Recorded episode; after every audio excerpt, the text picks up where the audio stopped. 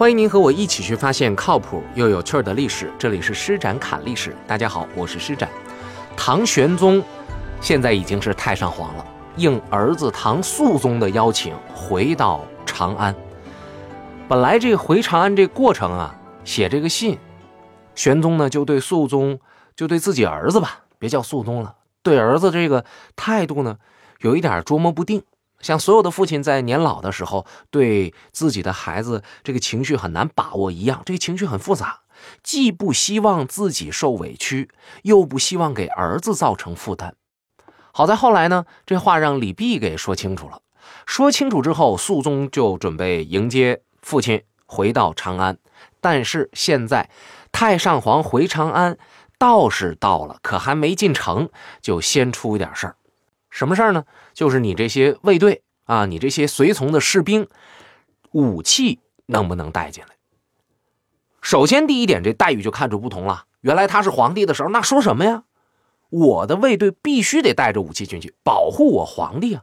但现在不一样了，你是太上皇，皇帝不用你保护。你现在在这样的一个关头，在这么尴尬的一个局面，你带武器进来，你想证明什么呢？这个心态其实挺难受的啊，真的挺难受的。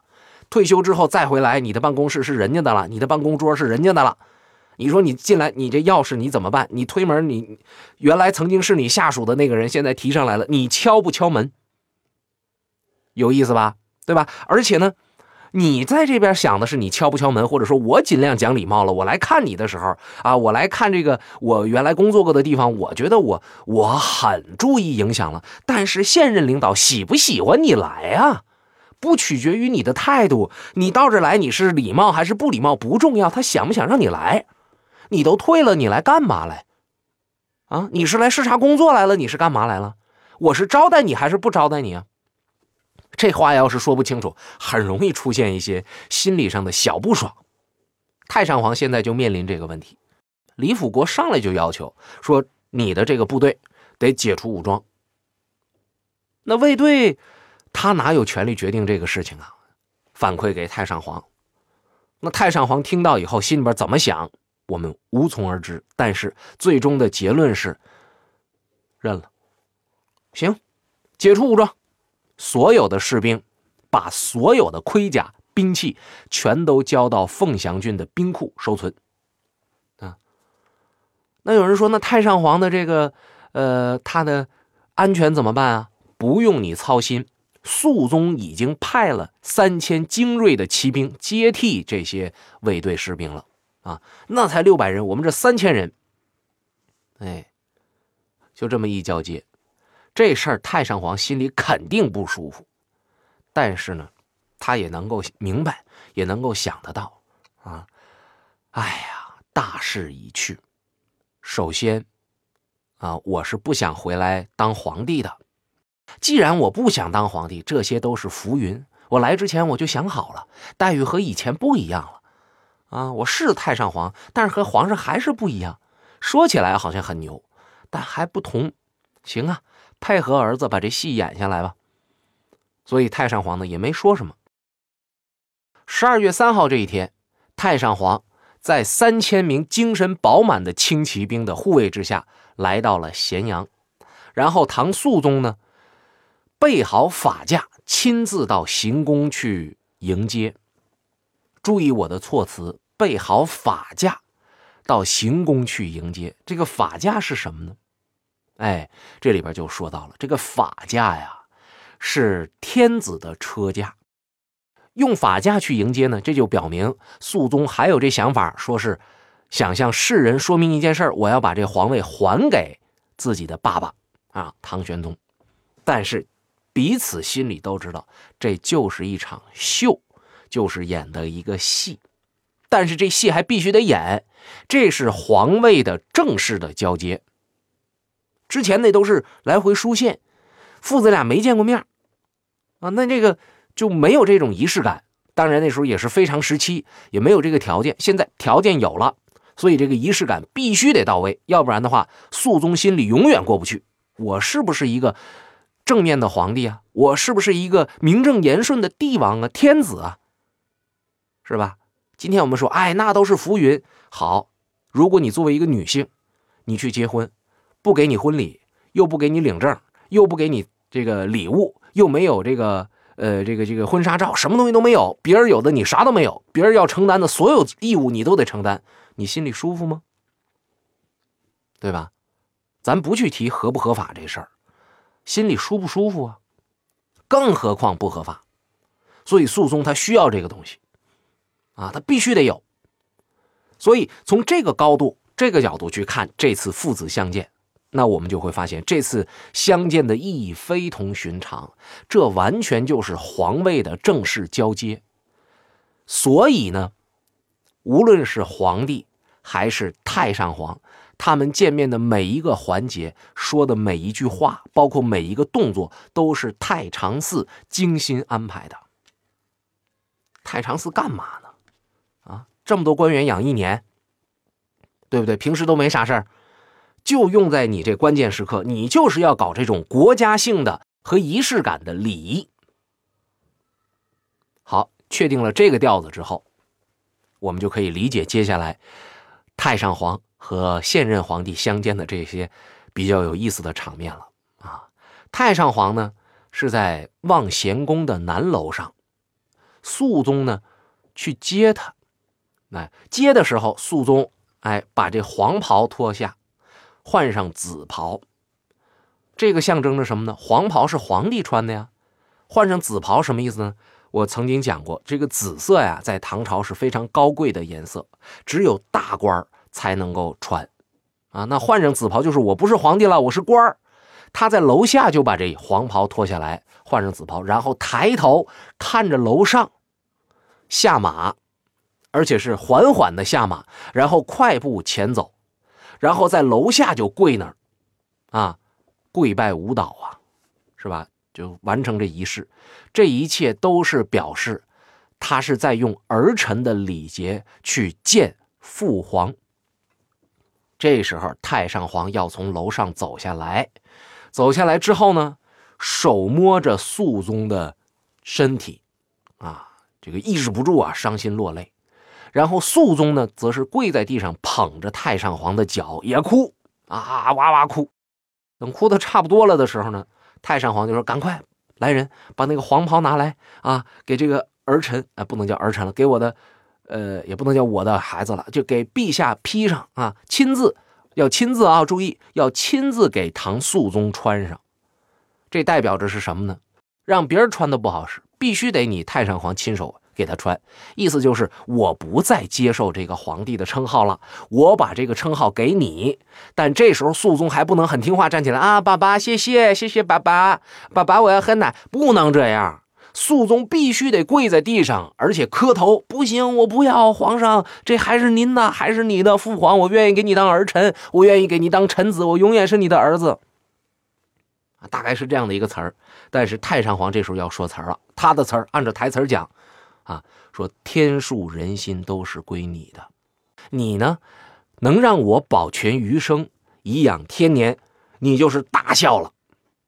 肃宗这时候呢，要表现的非常的不得已。哎呀，哎，父亲你怎么这样呢？来来来，给我穿穿穿。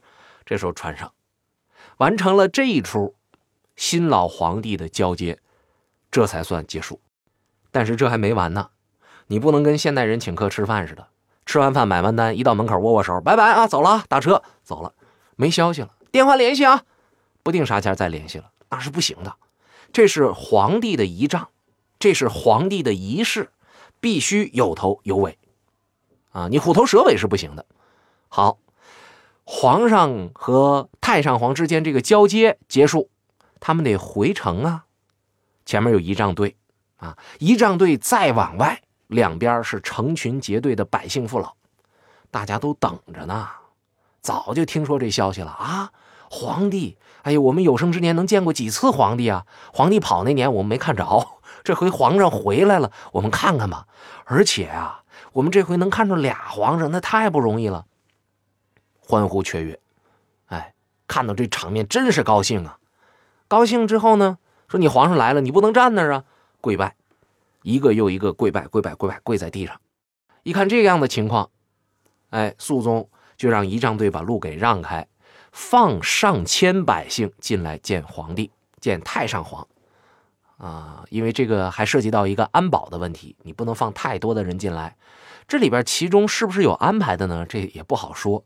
总而言之，上千人进来见太上皇，太上皇也很高兴啊，百姓也很会唠啊，说臣等今日又能见到二圣父子相见，再也没有遗憾，死都值了。反正这话说的非常开心啊，大伙儿呢宾主尽欢吧。啊，那往回走吧，往回走呢，就说咱们上哪住去啊？啊，这个。皇上跟爸爸就说了：“您住在行宫的正殿，啊。”太上皇说：“那怎么能行呢？这是天子的位置，啊。”肃宗亲自扶着太上皇登上正殿的台阶啊。中午吃饭，这个上使把这午餐送来，肃宗也不能先让爸爸吃，自己先尝一下，然后敬献给太上皇。那意思呢，尝尝冷热，尝尝咸淡当然，这玩意儿怎么可能有咸淡这一说呢？冷热你不都得吃吗？对吧？重点呢是表示哦我的孝心，重点是表示我先愿意为我的父皇来试毒。在行宫啊举行完这个仪式之后，十二月四号这一天，太上皇从行宫出发返回长安。出发之前，肃宗皇帝亲自的调试好了坐骑。嗯，其实现在被念作坐骑，我还是挺不习惯的，还跟着念吧。坐骑标准普通话就是那个。马的那个鞍子呀，条条，哎，然后牵给太上皇。太上皇上马，肃宗呢用手牵着这个马龙头，啊，又往前走了好几步。那意思呢，就是我牵着马，我给我爸牵马，是吧？大家听过《西游记》那歌吧？你挑着担，我牵着马。什么人牵马呀？徒弟，不能是师傅。对不对？肃宗牵着马，就意味着他想表达一个信息，就是爸爸还是你更尊贵。但是太上皇明知道这事儿是表演，也不能让他继续这么演下去啊！你得制止他呀，对吧？舞台之上，我这戏没唱完，我我我这上面台上这演员说第一句词儿一二三，后面得接四五六，要不然他没法停，是吧？一二三你不接啊，一二三一二三就等，你不能让儿子一直这么演呢。所以太上皇也非常懂得这个。皇上，肃宗啊，这个皇上太上皇容易乱啊。肃宗牵着马刚走了几步，太上皇就制止他了，哎，说别别别别别啊，这儿子你也上马吧，咱不要讲究这个了。肃宗呢还要再推辞推辞，太上皇说你快上来吧，你不上来呢，就你这么慢走，咱们得走到什么时候才能才能到长安呢？你不想让我回去啊？这话不能说啊，就是说这意思，顺口说出来了，这就把肃宗也请上马。哎，肃宗骑上马之后呢，跑在前边叫引路。你看他这个引路这个事儿就很有讲究了。今天我们看领导人出行，前边肯定是有引路的。但是有人说了，那不都是开路者和这个急先锋在前边吗？啊，领导走在前面吗？你在前面引路，这怎么和领导区别呢？注意，皇帝的这个礼节，他就能用得上。肃宗虽然在前边引路，而且他这皇上这身份和太上皇这身份现在还有点在百姓心中暧昧不清。他为了表示这件事情，我要尊我爹为上，肃宗引路在前边，他不能走道路的中间，他靠边走，靠边走，是吧？我是在前面走，但是我这位置，我是一个服务人员的位置。太上皇呢，这时候也要说话啊，告诉身边的人，说我呀。做天子做了五十年，我没感觉到高贵。今天我做了天子的父亲，我这才感觉到高贵啊！啊，左右一听，这时候是鼓掌欢呼的时候啊！鼓掌吧，万岁！欢呼吧，万岁！万岁！就这么一个欢乐的场景。但是后人有人评价说什么呢？说玄宗失国得返，说丢了这个国家又能得到。啊，又能还回来，亦痛自克责以谢天下。说他应该呢，在这个时候自省，他应该在这时候呢，呃，深刻的检讨一下自己，乃以为天子富之贵夸左右，是全无心肠矣。说现在这个时候是你在这块享受富贵的时候吗？你应该总结经验教训，怎么一个大唐在你的手里就从强盛变到这种程度啊？啊！结果你不检讨，你不你不做这个这个这个自省，你在这儿还夸富贵呢，长点心吧你呀！话说回来，七十多了还长什么心呢？所以太上皇的这历史啊，快结束了。好，那么现在他要进宫啊，打这个开远门，进大明宫，再进含元殿，在这儿呢接见了文武百官，然后到长乐殿拜九庙神主。老头跟这哭了半天。哎呀，大伙这一通劝呐，这七十多岁了，你你你别哭坏了身体。哎，这才止住了眼泪。然后呢，移驾到兴庆宫，就在那儿就住下来了。这是他老地方。肃宗呢，这时候还得表演啊，还得把这个戏撑足。哎，一连上了好几道的表，意思就是爸爸，你还是回来吧。爸爸，我还是愿意给你做臣子。爸爸，我还是愿意做太子，是吧？我呢，回东宫。当然，谁心里都知道。现在不光是太子心里明白啊，所有人心里都知道，这就是过场，这就是形式。所以每次上表呢，太上皇肯定不会答应。哎，这也是形式，这也是过场。所以有人评价呢，说统治者之间的这个权力斗争的残酷啊，往往披着温情脉脉的面纱。啊，肃宗和太上皇玄宗都在认认真真的演这场戏。这场戏的目的就是为了在结束的时候让肃宗的皇位坐稳了，而且还得落一个孝顺的美名，让天下人都知道。嗯，所以就得演啊，就得这个设计啊。皇室也很累。有朋友讲了，说皇室这样，我们平民老百姓不用这样。其实未必，平民老百姓家首先。个别时候也是需要一些仪式感的，缺少仪式感，你会觉得生活像一湾平静的湖水，波澜不惊，没意思，是很稳定，但没意思。你制造一点仪式感，制造一点惊喜，生活会有情趣。另外还有一点，有些事情不是你出发点好，你就一定能办好的。你也要考量一下这件事情，你处理会不会给别人造成麻烦，会不会给别人造成困扰，别人心里能不能接受？如果你的出发点好，但是你没处理好的话，很可能出现对方心里也知道这是为自己好，但他就过不了这个坎儿，过不了心里这个坎儿，他就不同意你，他就和你憋着。这种现象在日常家庭生活当中特别的多。不信你就回忆回忆。听不懂，那就说明你年纪还不够，你阅历还不够，你对自己的这个感受还不够，啊，我们讲从历史当中看现代，那不同的人能得到不同的东西，不同的人能够看得到不同的需要学习、需要注意的地方。好，现在皇帝和太上皇之间的交接，我们又放在一边接下来我们来说一说前方的广平王。大家注意到了吗？我讲这两段故事的时候没提广平王，为啥呢？